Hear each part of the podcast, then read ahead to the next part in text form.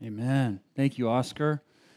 Well, man, can't fill your heart more than child dedications. Those are so good. Uh, welcome to Current. It's good to see you. Uh, we're going to be continuing uh, the Sermon on the Mount today. Uh, very famous text, right? Turn the other cheek, uh, love your enemies. Um, not only in terms of this Sermon on the Mount, this, this most famous of all sermons that Jesus uh, said and we have preserved in the Bible, one of the most famous texts and familiar texts in the Bible at large. I mean, I imagine even if you haven't really read the Bible all that much, that chances are you've heard turn the other cheek and love your enemies. Um, and actually, as we're also continuing this series that we've called uh, The Upside Down Kingdom, this unexpected news that Jesus came uh, living and teaching that was, was unexpected then and is unexpected now, to say that these teaching thoughts turn the other cheek, and love your neighbors uh, is something that is unexpected, uh, is something that is upside down, is a gross understatement. I mean, that's just not the way we naturally live. To turn our cheek, to love our, our neighbors, uh, excuse me, to love our enemies, uh, it's just not our natural deal. If anything, we, we would actually want to do the opposite. So I don't have to do a lot of work in terms of making that case. Uh, wh- what we see here today is on, on the one hand, uh, Jesus' teaching here are, are, is, is very practical like at a, at a face level, it's quite practical to think, okay, turn the other cheek. That makes sense. I understand what that means. I can do that, or I can understand that. And then to love an enemy, same thing. Very practical in one sense, but in another sense, it's about as impractical as it gets. Because when you think about what Jesus is really saying, what he's meaning when he says that, I don't know about you, but you could be really quick to say, Jesus, that's just too lofty. Like, that's just too idealistic. There's just no way. And yet, Jesus' point here, as he teaches these things, is this is the only way.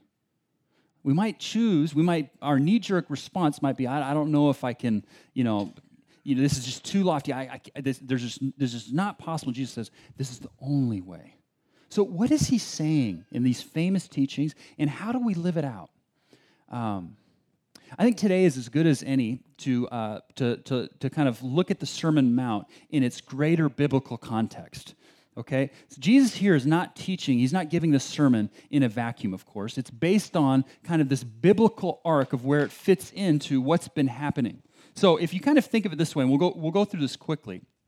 The biblical arc can be basically said in, in, in four ways. One, you, it starts out with loving creation. God creates uh, mankind, and uh, we're in a in, in, in, has a loving relationship with us.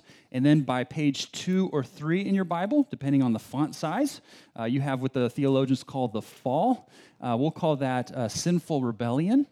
Uh, that's where we say, you know what? Thank you, God, for for making us. We you know we appreciate all these things. We're going to do it our way. I'm just gonna I'm gonna do things my way. Um, and so rebellion comes into the world. Sin, as the Bible calls it, comes into the world. Chaos, not just in terms of uh, physical, but, but relational, social, spiritual. Decay starts to come in with our selfishness, with our greed, with all these different things. And then after that, we see that the, the perhaps one of the most miraculous things of all, God doesn't say, you know what, forget you guys. You know, I'm done with you guys. He instead starts moving towards his work of gracious redemption which is leading up and, and is, and is uh, brought home with Jesus' life, death, and resurrection. So, so much of the Bible is what God is leading up to in his gracious redemption towards Jesus. So, last week, for instance, we were looking at the law. You know, in the Sermon on the Mount, Jesus said, You have heard it said, do not murder. So he's talking about the law. So much of what the law is, is to help us realize who we were meant to be all along. The loving people, the loving intent that God originally had for us. Likewise, likewise, a part of that law, we understand just how far, far we fall short of it. So we understand what we were supposed to be, but we also realize the law just shows us there's just, man, this is how far we missed the mark. And yet, those two things, as helpful as they are with the law, they actually have a greater point, and that is pointing us to what Jesus has done for us, God's love for us. God takes sin very seriously. We talked about that last week, but his love is all the greater. And that's what Jesus has done. That's what the gracious redemptive work is on the cross. Jesus on the cross died for the sins of the world. And in him we have life in his name. That's why he said, I have not come to abolish the law, but to fulfill it. So what we have, what we're seeing is, is creation, fall, redemption, and then finally we've come now to restoration. Restoration and renewal. Um, God, in, in having done what He did for us on the, through Christ's work on the cross, He brings humankind back into the relationship that He intended all along. He meets us where we are. He, you know, we, we get to feel and develop and grow out of that loving relationship. And alongside that, he then calls us to the co work alongside him to move creation, move everything towards it back towards its original intent, to restore things, to bring renewal, life. Um, and the full expression of it is, is, is in the future when Jesus returns. But the point is, there's a process of it now. There's a process ha- ha- happening right now. That's why, for instance, two weeks ago, we looked at how Jesus said, You are the salt of the earth, you are the light of the world. Christians aren't just to say, Hey, Jesus forgives us, free pass. You know, cruise control. We're to say, because he's done this, we now get to join with God in the work of making things new, renewing all things, restoring all things, bringing the light and life that he always intended. That's what's behind what Jesus is saying here, in other words. He's talking about the restor- restoration process and the renewal process that he calls us into, even in the face of sin still being out there, even in the sin of our, of our brokenness um, uh, being what it is. He's saying, turn the other cheek, love your enemies. That's talking about bringing restoration and renewal. And what might be our knee jerk reaction again would be something like, that's just not possible. Jesus saying this is the only way to do it.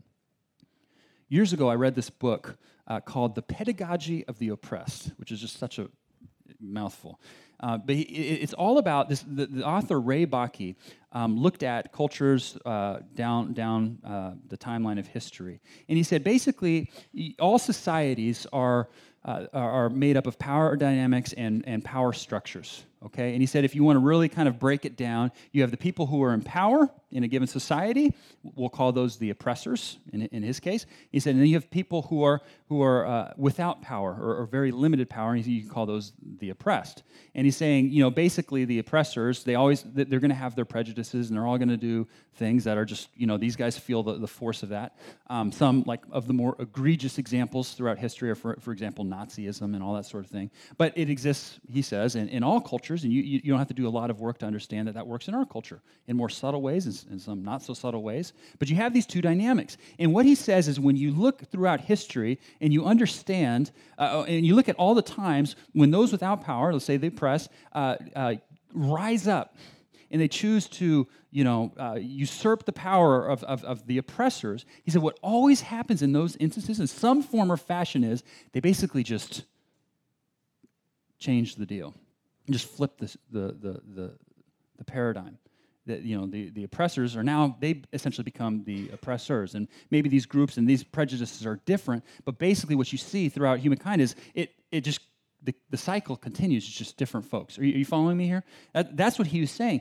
And, and what he said is, he, he, he asked the question, he says, what, what, what can break that cycle? Like, what, what breaks that cycle? And then he made this profound thought. He's like, only the power of what Jesus did on the cross can break that cycle. Well, how can that be? Think about it. When Jesus came into the world, he had, if, if he was truly the Son of God, he had every right to come to us and say, you know what, bow your heads and bend your knees. Just, just get in line.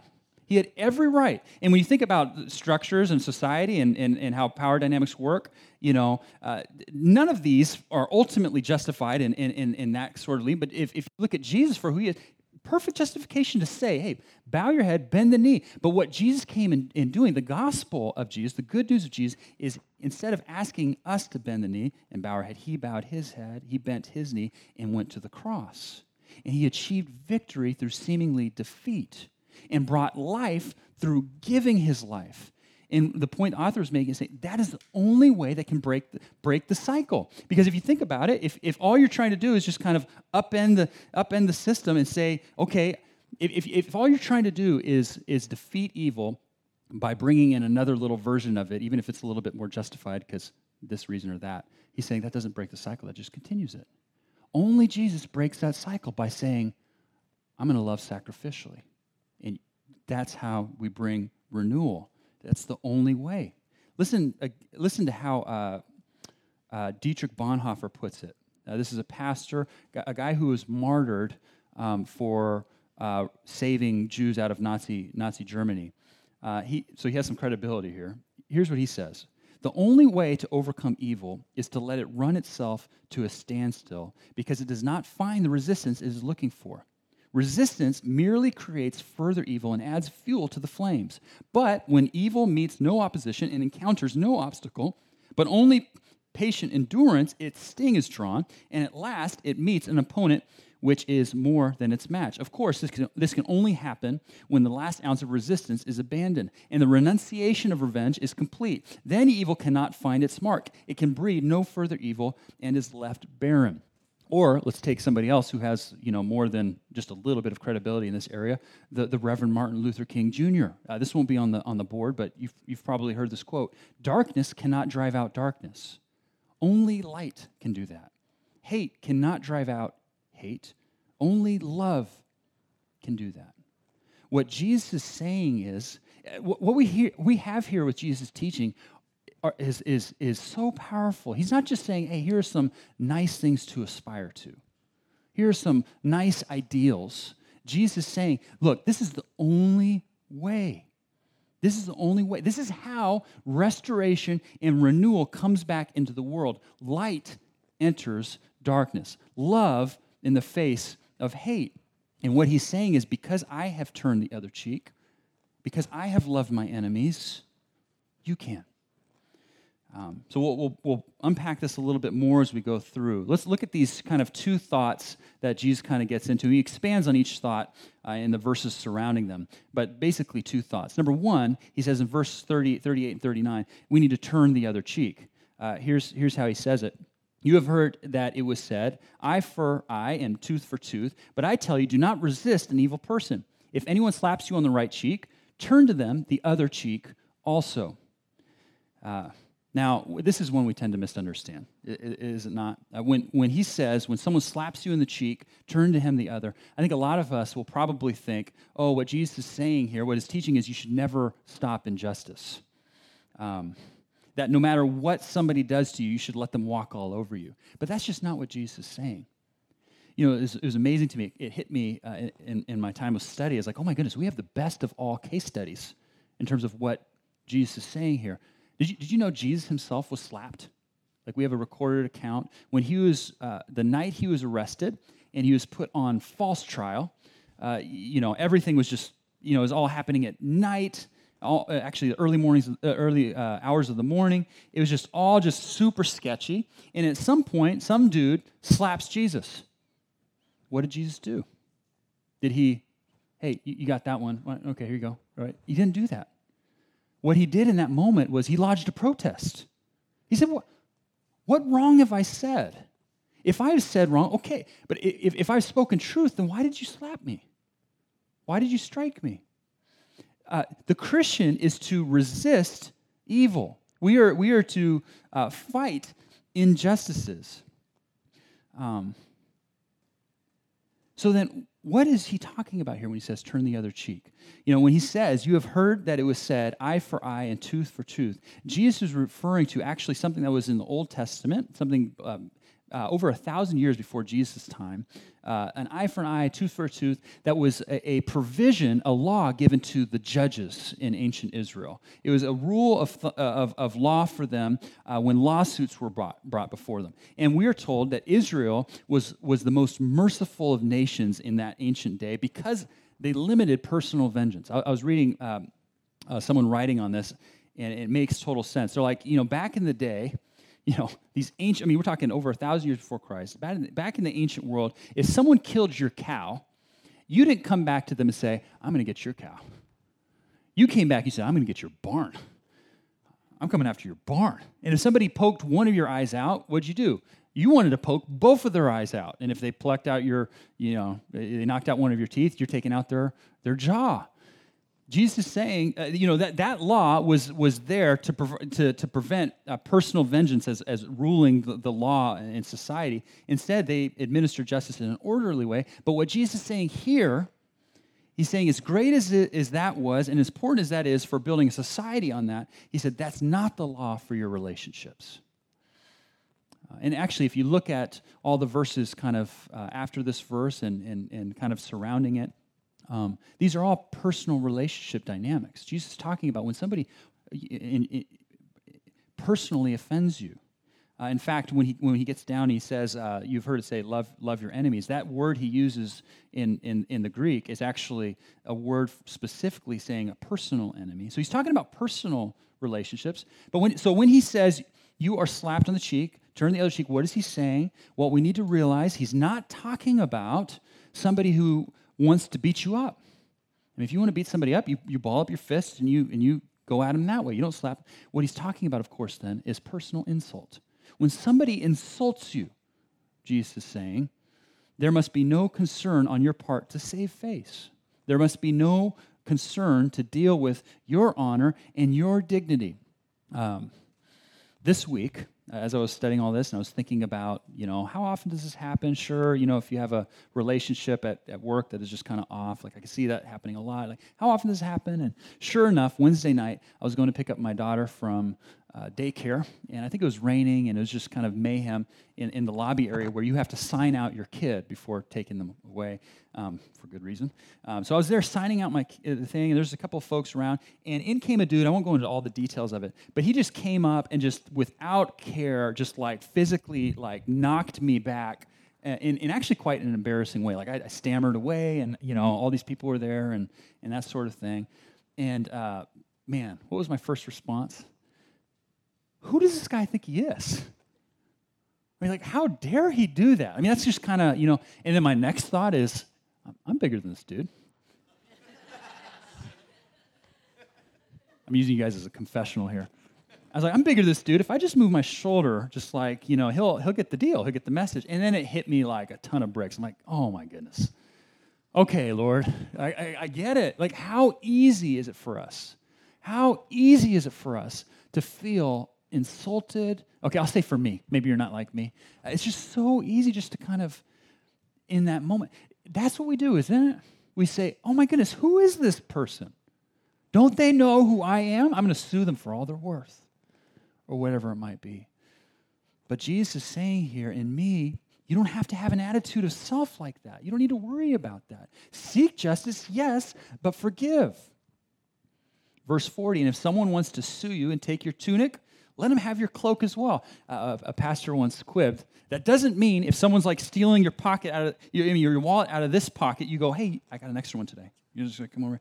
No, he's not saying, it's actually similar to what he's, he, he's saying when he talks about turning the other cheek. Why turn the other cheek? Why give them your tunic? Why walk the second mile? It's to never close the door on a relationship. It's, it's to always say, I'm going to give you a chance to do it right. Um, that's the approach that Jesus wants us to take. Um, someone who understands and receives the gospel, understands the gracious act of redemption to its core, uh, will have a different response. It's upside down. Um, I, I, didn't know this until recently. I was, I was reading his uh, a biography on him. These very verses were actually the driving force behind Jackie Robinson's life turn the other cheek. Did, did you know that? I saw the movie 42 and you know all that. Um, these verses were very central explicitly for him in terms of what he saw as God's calling in his life. Both he and the, the owner of the Dodger, uh, the Brooklyn Dodgers, a guy named Branch Rickey, who kind of like found Robinson and said, "Hey, we're going to do this." And um, Jackie Robinson, of course, is the guy who's accredited with, with breaking down the color barrier in Major League Baseball and doing so much more for our society. Um, they, in that initial meeting, when Branch Rickey uh, invited him into his office, um, uh, Jackie Robinson thought it was for another reason, but they had to do, he had to do it like all on the on the on the sly because people would have caught wind of it. And so, anyways, Branch Rickey, uh, Jackie Robinson comes in on that day. It's, it's, funny, actually, a small detail here. There's a person in there who, who saw this and recorded it. But Branch Rickey, like Jackie Robinson comes in, they introduce each other, and then Branch Rickey just stares at Jackie Robinson for a long time, just like taking in the historic moment of, of that. But in that conversation, when Branch Rickey, these two guys who just love the Lord, the Lord being central to their life, you could just, that, that much is clear from, from what we know of them. Then having a conversation of saying, okay, I think, I think God's calling us to this. and them talking very specifically about these verses, saying it's going to mean turning the other cheek. And of course, you know Jackie Robinson's life. He had to endure so much racial slurs, death threats, like not only on himself, but on his family. It was interesting, too, in that biography, they made, they made the, the real strong point that in the beginning of his life, Jackie Robinson would have none of that growing up. Like, even if somebody in, in a, an authority and position, if they kind of abused that power, Jackie Robinson would be on them. Even if it meant he got, like, you know, put in jail even at one point. But in this calling, he realized, oh my goodness, this is what God's calling me to, to turn the other cheek. Um, never to retaliate, never to say, you know what, my honor. He, he, Jackie Robinson saw this is bigger than me, it's not about me. Uh, one pastor once put it this way, when, again, coming back to personal relationships here, he said, he said, the answer to the question, what does it mean to turn your other cheek, means not to worry about an insult and to always say, listen, you slapped me on this cheek, but anytime you want to come back and kiss this one, I'm ready. Anytime you want to get the relationship back on the right level and on the right footing, I'm ready. Um, is there anyone in your life right now, in the workplace, in your neighborhood? Is there anybody in your life right now that it's just, boy, that's just an ongoing thing for you? Um, or maybe it's just more the off, you know, maybe it's when you go pick up your kids at daycare. Um, Jesus says we are to win them over with love. It's like Paul says in Romans 12 do not be overcome with evil, but overcome evil with good. Second thought, and we'll go through this more quickly because he's more just, in, in, my opinion, building on the first. I love your enemies. He says, You have heard that it was said, Love your neighbor and hate your enemy, but I tell you, love your enemies and pray for those who persecute you. Here's what we learn as Jesus is building on what he said. He says, while turning the other cheek speaks to our passive endurance of evil, uh, Jesus goes further and bids us not only to bear with evil and the evil person patiently, not only to refrain from treating them as they treat us, but to actively love them to actively engage in heartfelt love towards them. What we are to do, and these, these all show up in the text, um, not all the translations quite get this, including the one that I have up on the board, but more specifically, we are to actively love, to bless, to do good, and to pray for our enemies, Jesus says. We're to love, to bless, to do good, to pray for our enemies. Any of you guys following just that really heavy trial I just concluded of, of Larry Nassar. I don't know if I'm saying his name right, but the doctor com, uh, convicted of child abuse, child molestation. He was the doctor serving on Team USA for the gals gymnastic. You guys follow? Did you guys follow that? Yeah, heavy, heavy. Just, just abusing countless gals. Oh my goodness. Um, well, there's one of these gals, former former gymnast, a, a gal named uh, Rachel uh, Denhollander. I'm not sure exactly how to pronounce her name um, former gymnast herself, uh, she took the opportunity when, like, kind of the closing statements. I don't know exactly how this works, but before you know the, you know, she had time in court to kind of address her her, her former abuser. She took the opportunity to love on the guy. Like a lot of these gals, they talk to her, and man, she she if you read the transcript or if you have if you're braver than I am, you watch the video trans, you know. Uh, she chose to, to love this dude. First of all, she chose to be there and to talk to this guy. But because of her rela- relationship with God, clearly, she just gives such a powerful testimony to God's justice on the one hand and grace on the other. Now, to be absolutely clear, she in no way excuses what he did. Like, boy, you read that transcript, she does not mince words. If anything, she kind of like, yeah, she, she just go, she says, hey, you're absolutely deserving of all that is. Uh, he, she, she calls it pure evil and all that sort of stuff. Um, and yet, one of the big points she wants to ha- say there is, but you know what? God loves you. And he extends his forgiveness even to you. I forgive you. But that's not so much the point. God actually extends his forgiveness even to you. And I'm just like, what a powerful, powerful woman what a powerful testimony. I mean, that's, by the way, balancing what we talked about last week. We got to take, God takes sin very seriously. In fact, when he talks about that sort of thing, he says it'd be better for a, you know, a millstone to be tied around this a person who abuses little, mistreats little kids and thrown into the sea than for them to stand before, you know, he, he has, she was saying, hey, this is very serious, but she's saying, but, but we also know that God's love goes so deep that he forgives uh, even used what she said, and that, that was her point. Uh, but she was being there, and at the end of the day, pointing this guy to Jesus. And I'm just like, what an amazing, amazing thought. Now, here's, as we think about this, to come back to where we started, we might be thinking, oh my goodness, that's nice she could do that. David, that's, these are nice ideals. Wonderful. I'm still not sure I can do this. Like, my goodness. Like, are you, no, I, I'm not. But again, Jesus said, yeah, you can. Here's the reasoning he gives. I love it. Just this little verse here, Matthew, uh, back in our, our, verse 45, 44 and 45, he says, Love your enemies and pray for those who persecute. Here's his reasoning that you may be children of your Father in heaven. Like, what's he saying there? When it, when it becomes impractical to love our enemy, when it feels impossible, it feels like there's just no way, he's saying, Remember, that's what I've done for you. Um, there'll be some verses on the screen uh, here uh, that talk about, you know, the gospel, the good news of Jesus is articulated in the Bible as he loved us when we were yet his enemies. When it becomes hard to love our enemies, we say, wait a minute, I was an enemy too. I did wrongs. And if I decide I'm going to hold this grudge against this person, um, how in the world am I going to expect God to forgive me? If I won't forgive this person their two sins against me, how can I expect God to forgive me of the two billion sins that I have against him? Jesus said at the very beginning of this whole Sermon on the Mount, He said, Blessed are the poor in spirit, for theirs is the kingdom of heaven. Blessed are those who mourn, for they will be comforted. Blessed are the meek, for they will inherit the earth. Blessed are those who hunger and thirst for righteousness, for they will be filled. Because of God's incredible act of gracious redemption for us on the cross, he enables, He empowers, now calls us into His work of restoration and renewal. Loving our neighbors, loving those we get along with, uh, that's something Jesus talks about elsewhere, but here he, it's, it's, like as if He takes that for granted. It's like, well, of course.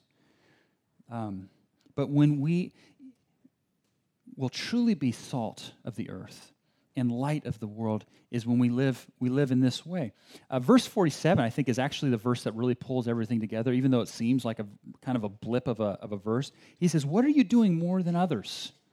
Uh, that word more in case in case you're curious is actually is actually uh, a very kind of vanilla way of it uh, translating into the english. That word is is the word for extraordinary. Jesus is saying how are you living based on what i've done for you in an extraordinary way because of it. Like, if you truly understand what I've done for you, that I've died for you when you were an enemy, that I turned the cheek, that I loved you when you were an enemy, then it, you won't be able to help but live an extraordinary life. I think of Rachel Denhollander. I think of Jackie Robinson. I think of Dietrich Bonhoeffer. Um, who else have we mentioned? I, I, think of Reverend Dr. Martin Luther King Jr. I mean, when we think of those examples in those lives, you can't help but think, oh my goodness, that is extraordinary. I mean, that is otherworldly. That is upside down. That is unexpected. Why? Because it's love when it's not deserved. And that is what we are called to. And, and when we understand, when we understand this, we won't be able to help but live extraordinary lives. Um, why? Because at the end of the day, all of this, blessed are the poor in spirit, all of this helps us realize that at the end of the day, it's not about us. When somebody insults us, boy, that's hard. But if we remember what Jesus has done for us, we remember that at the end of the day, it's not about us. It's not about that act of insult. It's, it's about the one who came to deal with and pay the penalty for and forgive all such acts of insults. And so now we're left to say, you know what, eh, my insult, my save face aside, we can make this about what it really is, and that is Him and His love. That's the calling. That's extraordinary. That's uh, that's uh, unexpected, that's upside down. It's joining God in the, in the process of restoration and the renewal of all things. Now, we're not all going to be Dietrich Bonhoeffers, we're not all going to be uh, Rachael Donald, uh, you know, we're all going to have that, those sort of stage, but we do all experience mistreatment. We do all experience that sort of thing. How will you love in the face of that? How will you turn the other cheek? Let's pray. Father, First of all, we start by saying thank you. If there's anything we just want to stop and do and say is say thank you because uh, You turned your cheek, literally. Boy, you were actually slapped on the way to the cross. But of course, even more powerfully, the cross is a, is a giant turning the cheek and, and a giant loving your enemies, which were us. We've put our faith in you, so we, we stop and we say thank you. And I want to pause here for, for a moment too. If you're here today and, and you, you're, you're not a follower of Jesus, but you'd like to put your faith in today and receive the gospel, the good news of Jesus, that is, He lived the life that you or I couldn't live and died the death that we deserve, and that in His name, in, in putting our faith in Him, we receive the forgiveness of sins and life in His name, a restored relationship with God. If you'd like to receive that today, I'd like to give you the opportunity. You can raise your hand by indicating that you'd like to put your faith in Him. It's not the act of raising your hand that brings salvation, it's more in our heart, but I'll see it and I'll pray for you. Um, just give you a moment if you'd like to raise your hand. Yes, see that hand. Any others? Not so much that I see it, but God sees it, and I'll, I'll pray for you. Father, we pray uh, for our brother here today who, who raised his hand. Would you give him life in your name? As he receives you, would you receive him? And Lord, alongside our, our brother, we just say thank you again that, you've, that this is what this is all about. It's what you've done for us, nothing we could do on our own, including, for instance, living the life you've called us to in terms of turning the cheek and, and, and loving our enemies. Father, we confess that's really hard. But thank you that, number one, you forgive us when we, we don't get that quite right. And number two, you empower and you, you, you, you lift us up to have that extraordinary pa- impact around us as our calling. Help us in that as a church as individuals. We ask in Jesus' name. Amen.